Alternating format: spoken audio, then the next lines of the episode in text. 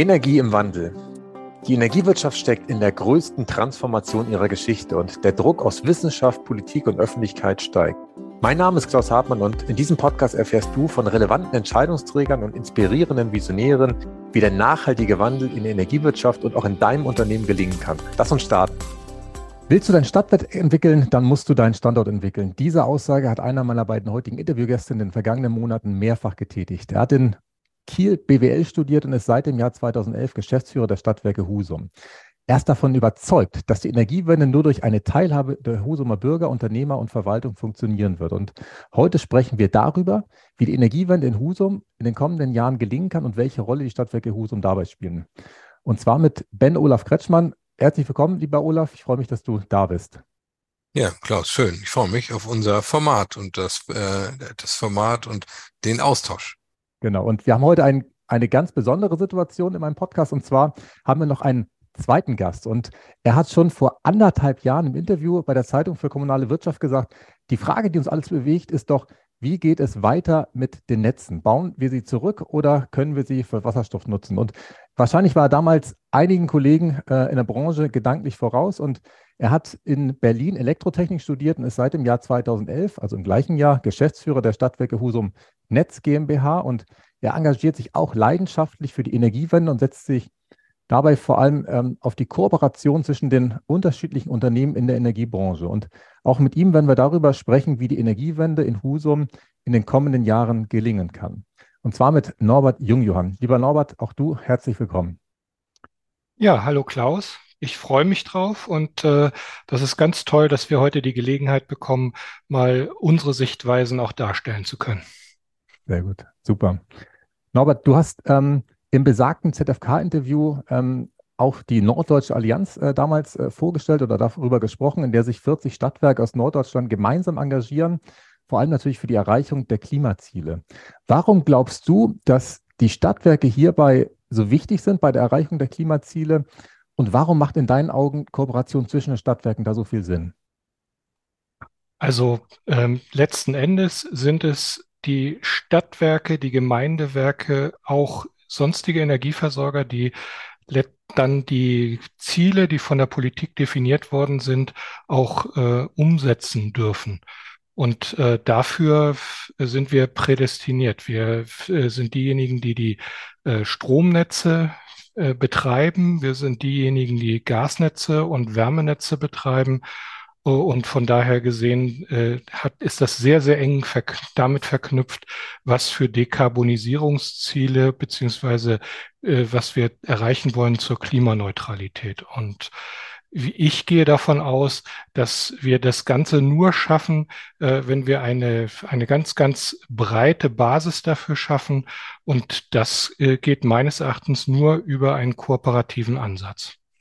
Ja, das, das glaube ich auch tatsächlich. Und das Schöne bei den Stadtwerken ist ja auch, dass sie nicht in direkter Konkurrenz stehen. Natürlich beim Thema ähm, Stromwettbewerb kann man sich da schon eine Konkurrenzsituation vorstellen, aber gerade im Bereich Wärme ist es so, da hat jedes Stadtwerk tatsächlich in seiner Kommune ähm, seine Aufgaben zu machen und die sind in den nächsten Jahren vielfältig. Olaf, wir naja, kennen uns ja schon. Ja, Norbert? Da würde ich gerne kurz einhaken wollen, gerne. Äh, weil ähm, die Thematik immer damit verknüpft ist, dass wir auch eine Aufteilung haben, eine Rollenaufteilung. Äh, und zwar als Netzbetreiber ist es so, dass im Energiebereich wir ganz klare Zuordnungen von Gebieten haben, während der, der Wettbewerb tatsächlich ja ausschließlich bei der Belieferung stattfindet. Und äh, deshalb wird es auch in Zukunft so sein, dass wir hier in, in den Gebieten, wo wir tätig sind, eben auch all die Dinge machen werden, die äh, irgendwo netzgebunden, also mit Infrastruktur verbunden sind. Ja, das ist richtig. Nochmal vielen Dank für die Klarstellung. Das ist wahrscheinlich auch nicht jedem Endkunden so bewusst. Der wundert sich vielleicht heute noch darüber, warum es manchmal einen Brief von den gleichen Stadtwerken zweimal gibt. vielleicht mhm. sind es aber einfach zwei unterschiedliche Absender. Olaf, wir kennen uns ja schon aus unserer gemeinsamen Zeit bei den Stadtwerken Flensburg. Ähm, wenn du da mal an diese zwei Städte denkst, ähm, was unterscheidet in deinen Augen Flensburg von Husum und warum ist die Energiewende, die jetzt in Husum ansteht, dann am Ende doch wieder vergleichbar zu viel, ganz vielen anderen Städten? Ja, erstmal würde ich das äh, Gemeinsame nochmal herausstellen. Wir sind äh, beides Städte mit dem Hafen und direkt am Wasser, auch wenn wir Nord- äh, und Ostsee äh, definiert quasi äh, durch den Standort. Ähm, was ist der Unterschied? Also die Flensburger haben ja ähm, schon lange, schon viele Jahrzehnte auf eine flächendeckende Versorgung durch die Fernwärme gesetzt. Ähm, und dadurch hat man natürlich eine ganz andere Struktur in der Stadt. Also man, das ist auch äh, gewohnt, dass eben eine Infrastruktur, dass ein Medium 98 äh, Prozent oder die allermeisten, inzwischen sind natürlich Wärmepumpen äh, die Konkurrenz, aber dass eben die allermeisten Haushalte an der Fernwärme sind. Und das hat damals Herr Prinz äh, entwickelt und ich weiß nicht, ob du auch auf der Veranstaltung warst, wo er nochmal, ähm, äh, wo Standing Ovation war für diese ähm, für diese Leistung. Also das war ganz früh, hat er ganz viel gekämpft und hat er das auch äh, visionär äh, gesehen. Ähm, wir in Husum haben die Situation wie die allermeisten anderen Städte, dass sie eben kein flächendeckendes Wärmenetz äh, ausgebaut haben. Und das ist jetzt, ähm, ich sag mal, das Problem oder auch die Chance in dem, was wir jetzt vorhaben, ähm, in dem wir schauen müssen, wie können wir ein neues Konzept entwickeln? Wie können wir dafür sorgen, dass die Husumer äh, Bürger und Bürgerinnen ein Angebot bekommen, dass sie eine CO2-freie äh, Versorgung bekommen in den nächsten Jahren? Und dazu haben wir auch schon die ersten äh, Aufgaben erledigt und die ersten Arbeiten gemacht. Mhm. Ja, genau, Olaf. Wir planen ja auch äh, für Husum eine Veranstaltungsreihe, in der wir im Workshop-Format ähm, diese verschiedenen weiteren Herausforderungen und auch Optionen, die die Energiewende bieten, ähm, diskutieren wollen. Worauf dürfen sich die Husumer da konkret freuen? Was sind die Themen, die wir da in den nächsten Wochen und Monaten angehen wollen? Wir fangen damit an, äh, zu erklären, was die Problematik in Husum und woanders ist. Also warum werden wir aus dem Gas rausgehen? Was sind die Optionen? Wie kann man da mit Wasserstoff weiterarbeiten oder geht das eben nicht? Ähm, und dann wollen wir eben schauen, wie kann man so eine Stadt wie Husum versorgen? Wir haben Husum äh, in 30 äh, Quartiere unterteilt und haben äh, sind gerade dabei zu überlegen, wo kann man in diesen Quartieren welche Wärme Situation herstellen, welche Kältebedarfe gibt es, welche Wärmebedarfe gibt es, wo kann man über eine große Wärmepumpe oder auch durch äh, Tiefengeothermie die Stadt versorgen. Und darüber wollen wir gerne die Bürgerinnen und Bürger in Husum informieren. Wir wollen sie mit auf den Weg nehmen, mit in dieses spannende Abenteuer und in dieser Herausforderung, das gemeinsam bewerkstelligen zu können und zu wollen. Mhm. Aber Olaf hat es gerade angesprochen, warum ist in deinen Augen äh, gerade die Beteiligung der Husumer Bürger, Unternehmer, aber auch der, der Verwaltung so wichtig für die Energiewende? Naja, die Verwaltung ist ja per Gesetz äh, auch äh, verpflichtet, einen kommunalen Wärmeplan für die Stadt Husum zu erstellen. Und insofern ist es natürlich eminent wichtig, dass wir dort eine Unterlage haben, die äh, sich nicht mit äh, unseren äh, Ausbauplanungen dann widerspricht.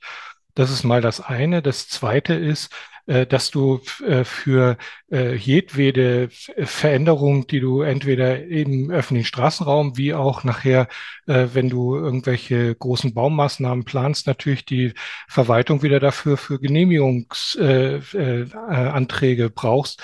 Und das soll ja auch nach ähm, Willen der Bundesregierung ähm, mit neuer Deutschlandgeschwindigkeit vonstatten gehen. Also von daher gesehen haben wir hier wirklich ein, äh, eine, eine Riesenaufgabe vor uns, wo alle Rädchen äh, möglichst äh, ohne irgendwelche ähm, ähm, hier, dass dass nichts aufgehalten wird, dass da kein Sand im Getriebe ist, ineinander greifen.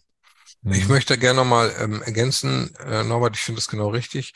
Und ähm, ich hoffe, und daran arbeiten wir auch, dass, dass der Standort das versteht, dass wir das gemeinsam machen können und dass wir gemeinsam schneller und besser sind und dass mhm. diese Aufgabe eben keine Aufgabe ist, die nur die Stadtwerke alleine ähm, stemmen können und ermöglichen sollen, sondern dass man das eben gemeinsam mit der Stadt macht. Und gemeinsam mit der Stadt, das heißt mit den Bürger und Bürgerinnen, aber auch mit der Politik, mit der Verwaltung, mit dem neuen Bürgermeister oder der neuen Bürgermeisterin. Wir sind sehr gespannt, ähm, wie es da weitergeht. Und wenn wir das als gemeinsame Aufgabe verstehen, dann können wir wirklich was Großes und was Schnelles erreichen. Ja, das glaube ich auch. Ob du es glaubst oder nicht, Olaf, du hast meine nächste Frage vorweggenommen, nämlich was du unter dem Begriff Teilhabe verstehst. Und das fasst genau das zusammen. Habe ich das richtig interpretiert oder ist das noch etwas mehr in, in, in deiner Welt, weil du den Begriff ja sehr gerne, doch sehr häufig verwendest?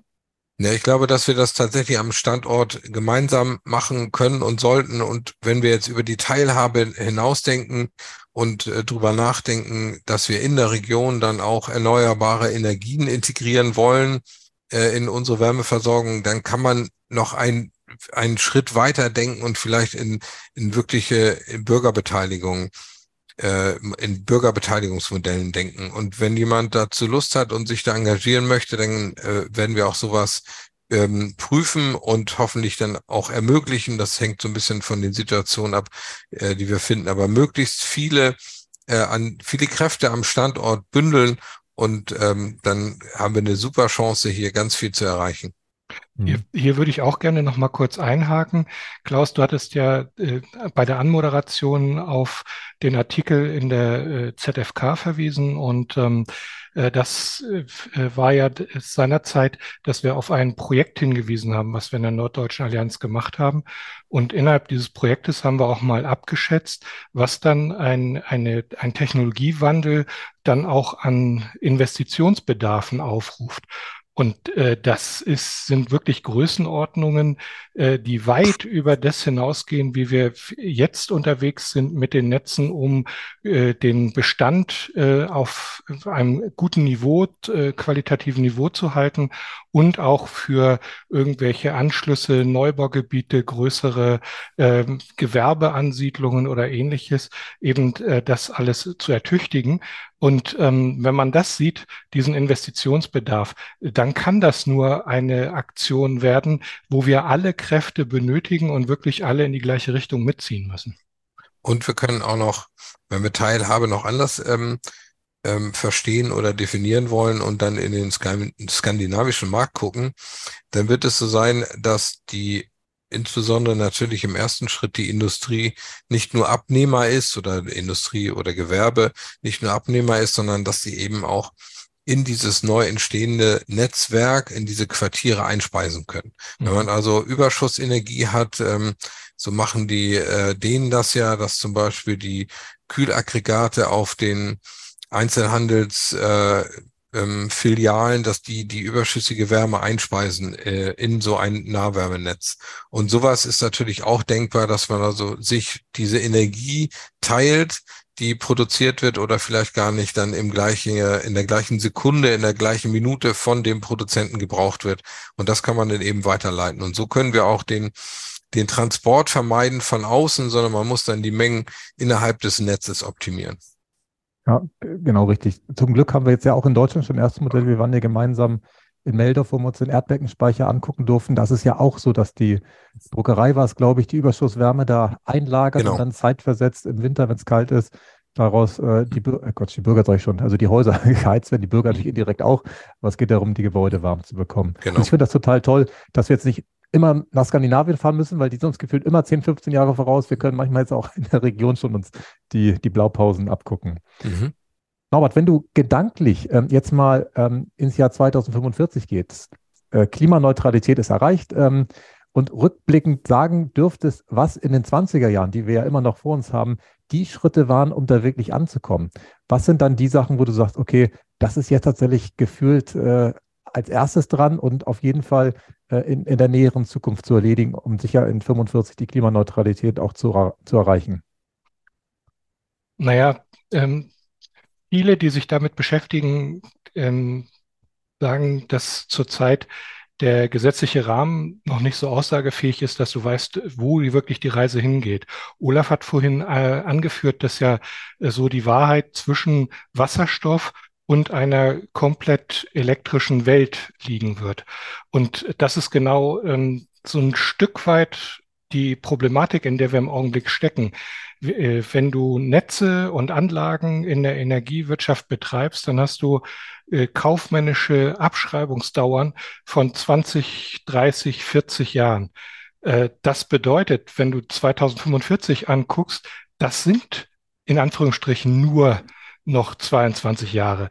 Das bedeutet, wir müssen Klarheit erstens mal haben, äh, wie wir das Ganze dann realisieren können, dass die Rahmen vernünftig abgesteckt sind, weil äh, es ist ein Riesenunterschied, ob ich jetzt äh, tatsächlich in die Tiefe bohre, zwei Kilometer und Tiefengeothermie mir erschließe und dafür bestehende Gasnetze stilllege oder aber die bestehende Gasnetzinfrastruktur dafür nutze, dass ich da künftig für Wasserstoff durchleite anstatt äh, Erdgas.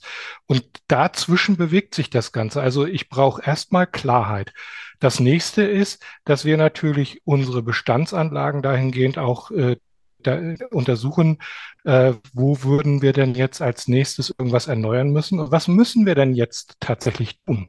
Weil wir reden ja immerhin davon, dass wir dann auch ein paar hunderttausend Euro jeweils ausgeben, wenn wir dann so straßenzugweise äh, einen äh, Gasstrang auch wieder erneuern. Also von daher gesehen, das sind so die, die Tätigkeiten, die wir haben, um dann zu gucken, äh, wo, wo mündet das Ganze? Machen wir jetzt äh, dann Quartiere, die wir dann mit äh, Nahwärme, mit äh, größeren Wärmepumpen oder am Wärmepumpenfeld erschließen können? Also technologiemäßig gibt es diverse Möglichkeiten, was zu tun.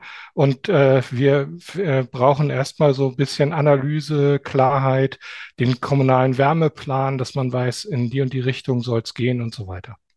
Ja, sehr gut. Vielen Dank. Und wenn wir da jetzt gedanklich ein bisschen näher ranzoomen, ähm, Olaf, welche zwei Presseschlagzeilen würdest du gern in diesem Jahr noch äh, in den Husumer Nachrichten lesen, wenn du das Ding morgens aufschlägst?